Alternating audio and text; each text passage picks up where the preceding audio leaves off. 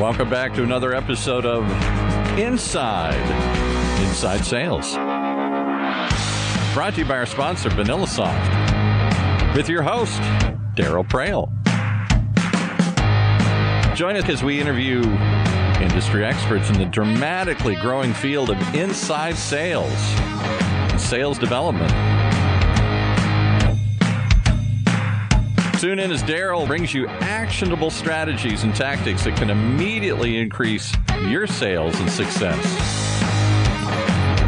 So you ready? Hey, Darryl. How you doing, folks? It's another week here at the Inside Inside Sales Show. You know what I love? I love saying that. I haven't said it in a long time. I've almost gotten away from that. Gavin Harris, he's a big fan of the show. He's based out of the UK. He is an incredible salesperson. He made a post the other day, so I'm just sharing with you. This is completely a vanity conversation. He was making a post about the show, and he had listened to it on his drive in, talking about how much value he gets from the inside, inside sales show. But he wrote it. He said, inside dot dot dot you know the ellipse inside sales. And then in brackets and he goes for those who know you just know. Just made me giggle. It made me giggle. You guys make me giggle sometimes. Thank you so much for that. You you put a smile on my face and you make me get up and want to come and talk to you every single week. How's your week going? What i've been doing a lot of lately i've been uh, on a number of shows i've been on i have uh, shared that on a tool like linkedin you can send a voice message or you can send a personal video. People are like, Really? I didn't know that. Or you get the other crowd, they're like, Oh man, voice messages, they're fire, man. They're just a bomb. Like they work so well. And what's really funny about that is that later on I'll talk to them about the challenges, you know, the problem, the problem around voicemails. You know, no one no one listens to them, no one answers them. I never got a call back. Voicemails suck, they're stupid. And I hear you. And then I like saying to them, so let me see if I get this straight. Voicemails are stupid. But when you leave a voice message on LinkedIn, it's dope. It's incredible. It's amazing. I'm like, you realize, you do realize that you're leaving a voicemail on LinkedIn. And it works just because it's a different channel, it's a different form of delivery. What LinkedIn did was they kind of fell in love with the problem, right? They said, oh, there's a problem. No one listens to voicemail. And they said, well, let's just embrace the problem and just reinvent it. What I've been telling people to do is I'm saying, hey, connect with me. And then you can practice on me. Send me your voicemail or send me your video message, and I'll give you feedback.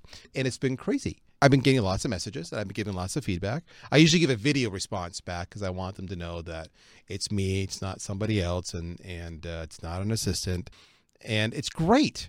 I'll make this offer to you. If you're having a problem connecting with your target audience and you've not tried LinkedIn voice messages or LinkedIn video, then you can only use it if you have a connection with them. So part of your cadence, of course, should be to establish that initial connection and don't do the old, "Hi, I'm Darryl, and, and VanillaSoft is a sales engagement vendor, and we have feature A, feature B, feature C, and eh, we're cool because that has no value to your recipient. They don't know what's it matter to them. So you always want to make it about them, not about you.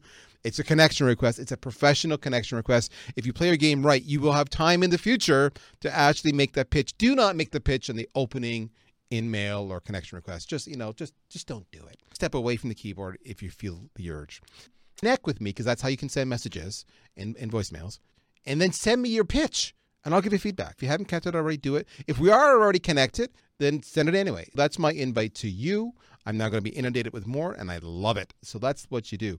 And it's kind of cool, right? Because even when I got here to VanillaSoft, the whole challenge we had was we were like literally the longest standing vendor in the industry when it came to sales engagement, but we had the least awareness. So my problem was I had a really good thing. I had a really good thing and a kick ass solution, but I had a problem that no one knew who we were.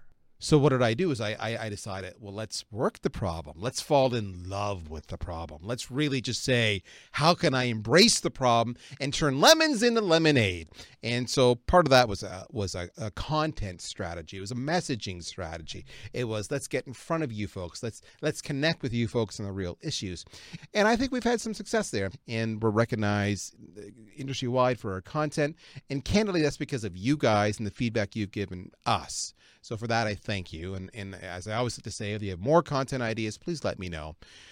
I guess the question comes down to why did I share this do with you? Why did I share the whole idea about how LinkedIn worked the problem? Why did I share with you about how we at VanillaSoft worked the problem and how we fell in love with the problem? Bad thing, it was an opportunity. It was a chance to actually turn lemons into lemonade.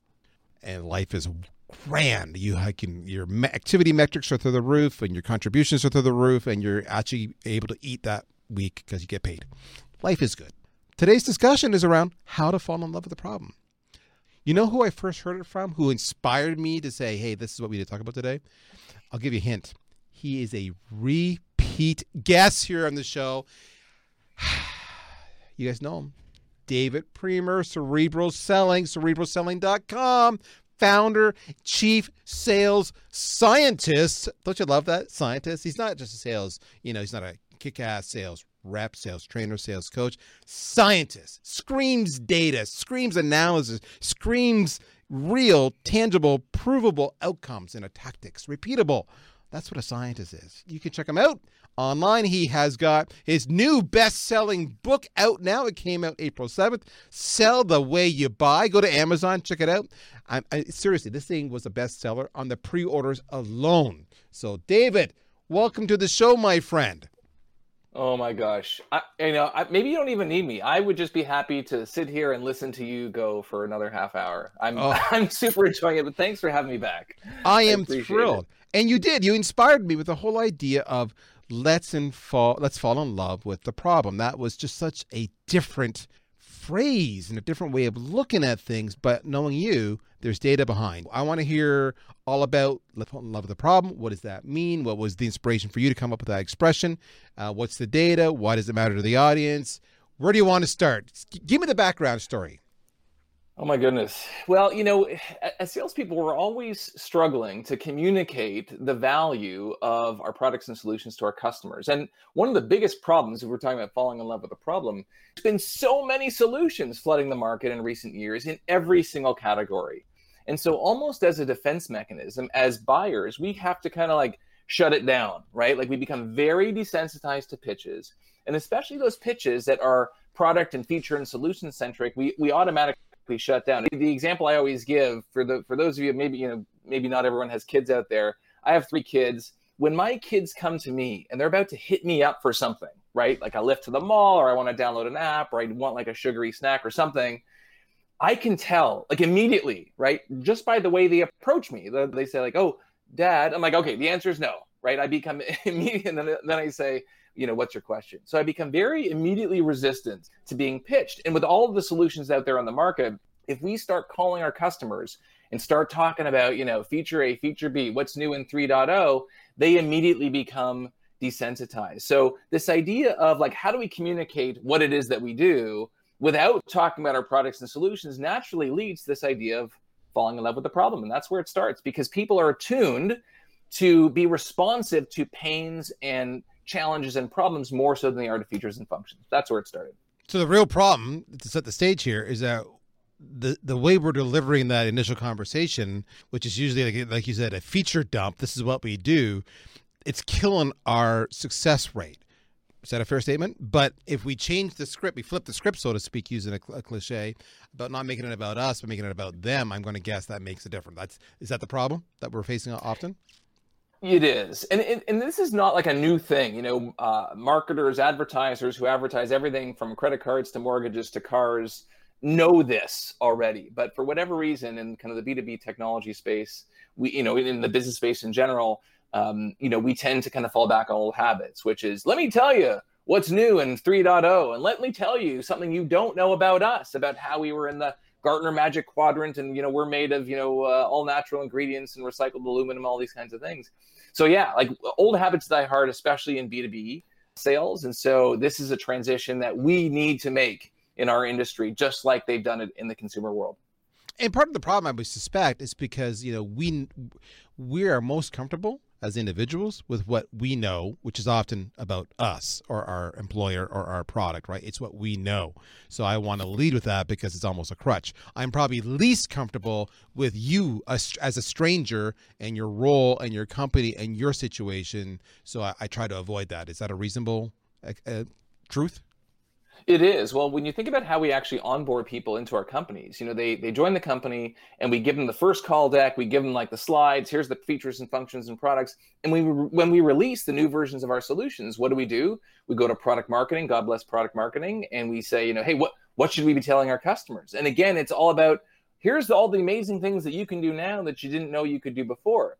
So it's partially kind of, you know, inherent to our onboarding and execution process one of the other big challenges, which I don't know if we're going to have time to get into in, in thoroughly today, is this concept I often talk about called experience asymmetry. So if you want to take a look, I read an article in Harvard Business about this uh, last April. This idea that especially younger sellers, right, when you're new to the industry, the thing that's going on in your mind is you're afraid. You're actually not sure if you're going to be able to add value to this other person because of your lack of experience compared to them in their role, right? You've probably never done their job before. And so we tend to rely on features and functions almost as a crutch to get us through the conversation, which uh, obviously makes the problem even worse.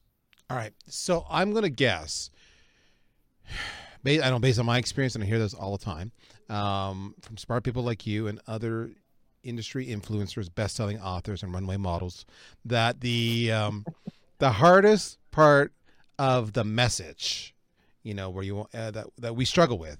It's kind of like they've answered the phone and they say you've got what seven to twelve seconds. Pick your stat. You don't have long.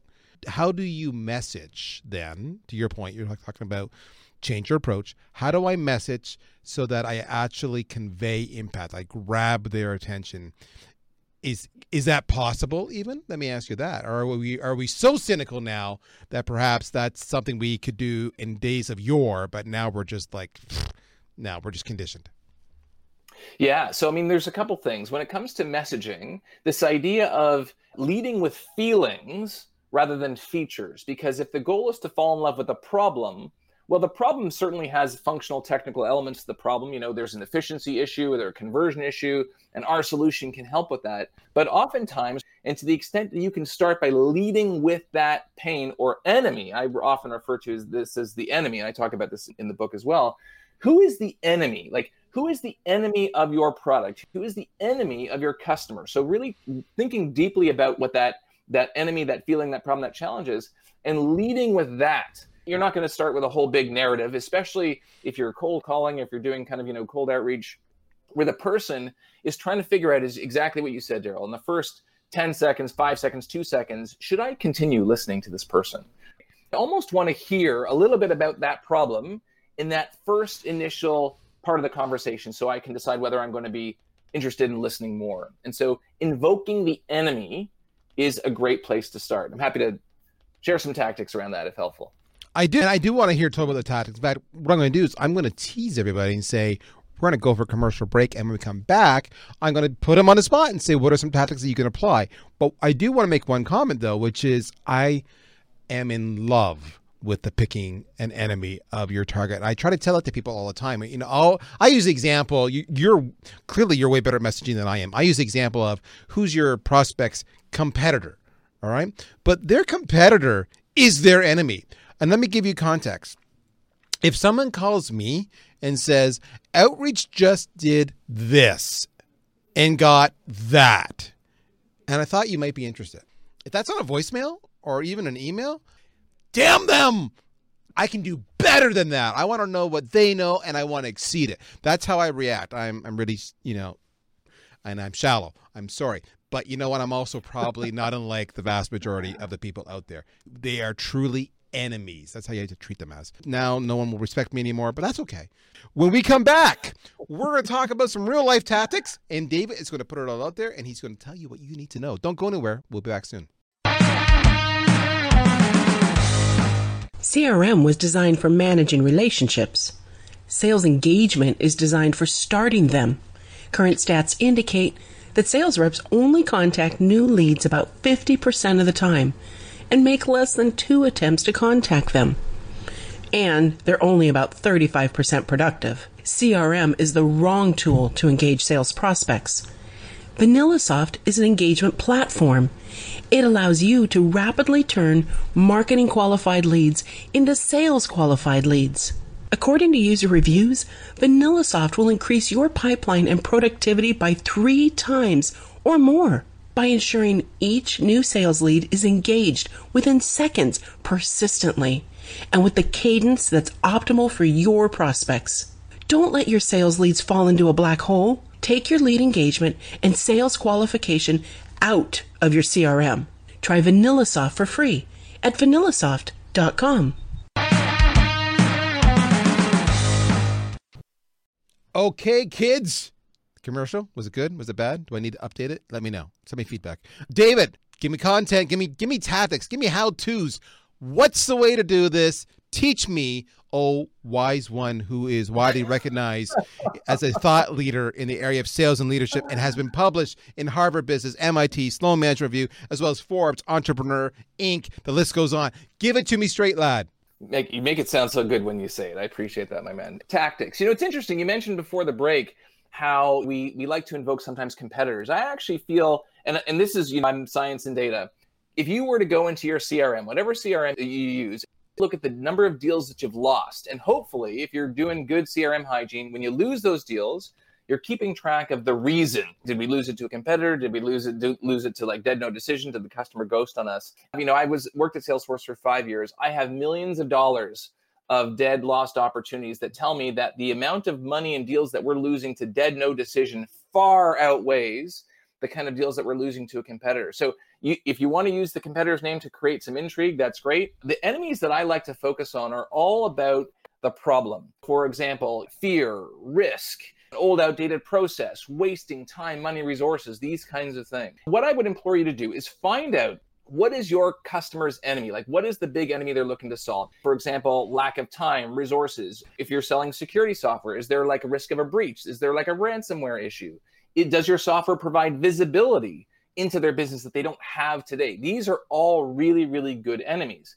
And one of the best ways, if you want like the simplest, simplest tactic to encapsulate this enemy approach, all you have to do is use the words love and hate in a sentence to describe your product. And I'll give you an example. My third startup was a company called Ripple. We were actually acquired by Salesforce. That's actually how I ended up spending five years at Salesforce. But we were a social performance management platform. And what the heck does that mean? We provided employees at work, especially millennial employees, with lots of feedback, coaching, and recognition about how they were doing. But that's not an enemy. That's like a feature function. That's what we do. And if I called people and said, hey, we provide your employees with feedback, coaching, and recognition, they may have said, all right, like they would have smiled and said, that's nice, right? And then just kept doing what they were doing. The idea is, what's the enemy? When we asked our customers, we said, like, how do you get feedback, coaching, and recognition today? They said, well, you know, we have this process. It's called the annual performance review. And in all of our research, we found that 80% of people use the word hate to describe performance reviews. So, what did we do? We started leading with this message of, well, what do we do at our company? Well, we realized that people love feedback, but they hate performance reviews. And so we use love and hate in a sentence where we talk about kind of like that desired future state, which is the love, and the hate is the thing that they don't love. Like that's the pain. Another example I often give, one of my, my favorite companies, this was a company called Trunk Club based in Chicago.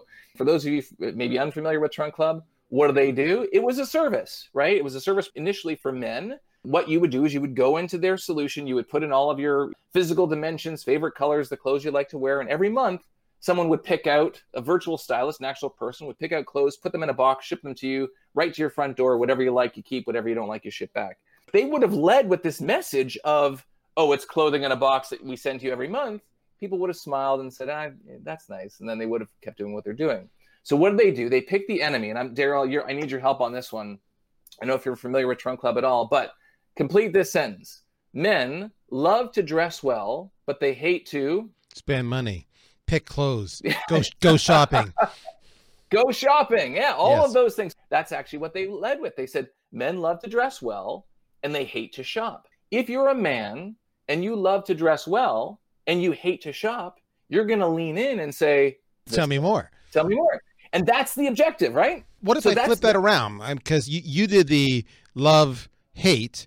What if I did hate love? Does it matter? Like a VanillaSoft, often when I talk to, say, a head of sales, I'll say sales executives hate that their reps cherry pick leads, but they love when they follow every single one because it triples their pipeline. I reversed it.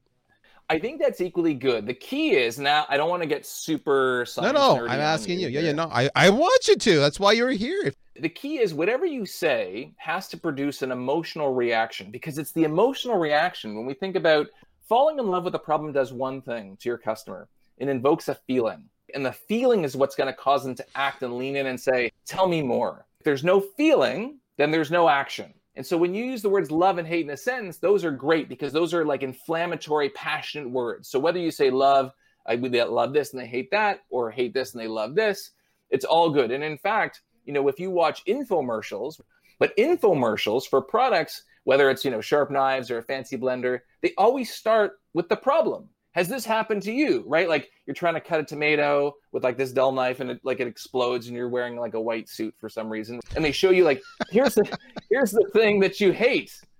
And then they move into the love. So that's okay. The problem and again i'm going to tease this out. I do have a video on my youtube channel about this it's actually the longest video i have most of the videos on my youtube channel are two three minutes this is a six minute video filmed in beautiful Juneau, Alaska. So if you want like just some nice scenery, check it out. The idea is if you ask your customer a question that does not produce an emotional response, right? Then all of the subsequent questions and messages that you hit them with after that will be kind of colored with this confusion. But if you hit them with like an emotionally charged statement first, that emotion tends to carry through the rest of the conversation. So love, hate, hate, love, all good.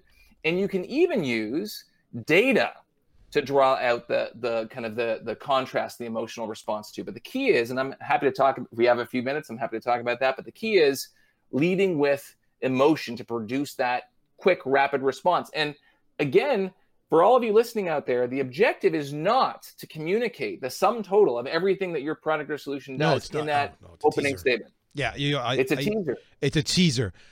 It's like wooing your significant other. You don't get married on the first date. You take your time, you build it up, okay? And what I liked about you said, because I said I reversed it, I said hate love, but uh, what I'm what I'm really hearing you say, because you said you got to evoke an emotional response. If I end on hate, I am going to get a very visceral response, as opposed to start on hate and end on love. They may be intrigued, but it's not going to be as as pronounced or profound. Mm-hmm. Okay, so I do want data. Give me data, man. Give me data. Make me smart. Here's like another quick tip to invoke that emotional response and fall in love with the problem. People have a hard time digesting abstract statistics. So I'll give you an example. If I were to tell you that people love feedback but they hate performance reviews, I get that. And if you hate performance reviews, you're going to be trenched in the message and lean in and say, Tell me more. Just as a kind of a side note, the beauty of this tactic is that if you don't want more feedback, if you are a man and you love to dress well and you love to shop, then our product and service is not for you. And you're going to back off and you are not going to, if I can say this, waste my time as a seller, right? And we all know those customers that are sitting in your pipeline that you're forecasting to close. We're holding out hope, even though they didn't call us back. You don't want that. You want to push the bad fit customers out. The key is as you are using these statements, you can use all sorts of tactics to promote that emotional response. You can use love hate. You can even do things like asking questions. For example, one of the epiphanies I had, and this is one of the catalysts why I kind of wrote the book, is that I found that a lot of the sales tactics that my teams were using and just wouldn't work on me. They weren't working on me. You know, when people were trying to prospect into me, they just weren't working. And so I kind of had this epiphany that yeah, maybe I'm not selling the way I buy. And so this idea of like thinking about the pathways by which we make our decisions and kind of operating on those picking an enemy is one of those really, really powerful tactics. So, one of the things that I do in my communications is I ask a lot of questions. For example, on my website, if you go to Cerebral Selling, what does the initial copy say? It says, Ever wonder why you don't like talking to salespeople? That is another way using questions to invoke the enemy. Because the beauty of questions is when you ask someone a question even if it's on copy right? Like you, you're sending them an email it's on linkedin you're leaving them a voicemail to your point darryl when you read a question the way it works is it needs to fill in the answer. And if it fills in the answer with an enemy then you've succeeded as well.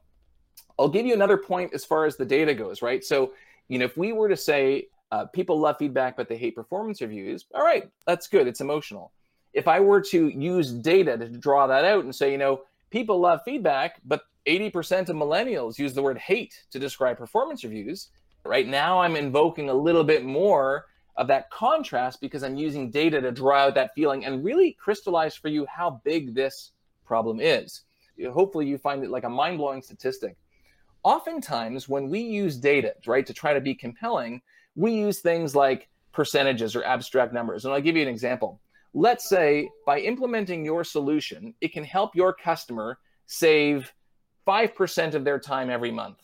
And you can say, hey, look, you know, at uh, company ABC, one of the things that, you know, we p- people love this, they hate this, and we can help save 5% of your time every month. Well, 5% is for a lot of people, that's like a very abstract number, right? Like, well, what is, I got to calculate 5%.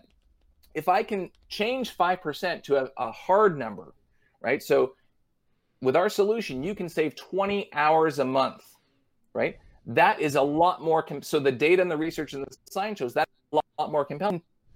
Picture 20 hours. I can't picture 5%, right? So the extent that you can interesting whole numbers, it's actually a principle, and I we went off to kind of to all the, the science, but it's a principle known as denominator neglect. The example I often give is if I gave you the choice of dipping your hand into like a like a jar that you couldn't see, but it had 10 marbles in it, and one of those marbles was red, nine of them were white. And I told you if you pulled out the red marble, you get to win a car. And I said, okay, that's bucket A. Bucket B is there's a hundred marbles in there, eight of them are red, 92 are white. Which one would you rather dip your hand into? And it's funny because on one hand, you think to yourself, well, I would want to dip into A, right? Because it's higher probability of success. But 30 to 40% of people say B, even though it's statistically less likely that you're going to win. And why? Because we focus on those eight red marbles instead of the one and the other one, right? We just, the fact that it's eight out of 100 or one out of 10 that kind of drifts by the wayside. So that's a little bit of the science behind it. But the take home message here is when you're using data to create that contrast and the emotional response and draw out the, the magnitude of the problem, think about using those nice whole numbers that people can easily wrap their head around. So let's recap. You are going to now, kids, go fall in love with your problem, your opening line. How do you hook them? You want to lead with emotion rather than features. You want to make it about them, not about you. You want to pick an enemy. It could be a competitor, or more importantly, it could be like fear, risk, waste, like time or money or resources. You may want to use the words like love and hate, but you're trying to evoke an emotional response. An example would be people love feedback, but they hate performance reviews. Um, you want to ask questions, possibly. Ever wonder why you don't fall in love with the salespeople? You want to use data, but you want data to be real and tangible. 5% versus 20 hours. I can connect with 20 hours. Denominator neglect. That is why you want to fall in love with the problem. You do that, and you're going to have fantastic success with your prospecting. And you, my friend, will hit quota and go to President's Club, and then David will come knocking and say, I want my, my cut of the action, please. You can reach him at Cerebral Selling. He's best found on LinkedIn or Twitter or every other place. You can see him speaking everywhere. He does an incredible training coaching program. David, thank you so much for being on the show. Folks, we are out of time. This, kids, has been another episode of Inside Inside Sales. We'll talk to you soon. Take care. Bye bye. You've been listening once again to another episode of Inside Inside Sales, hosted by Darryl Praill, the CMO of VanillaSoft. Tune in every other week for actionable ideas to increase your sales productivity. One of the many shows on the ever growing Funnel radio channel. Sponsored by VanillaSoft.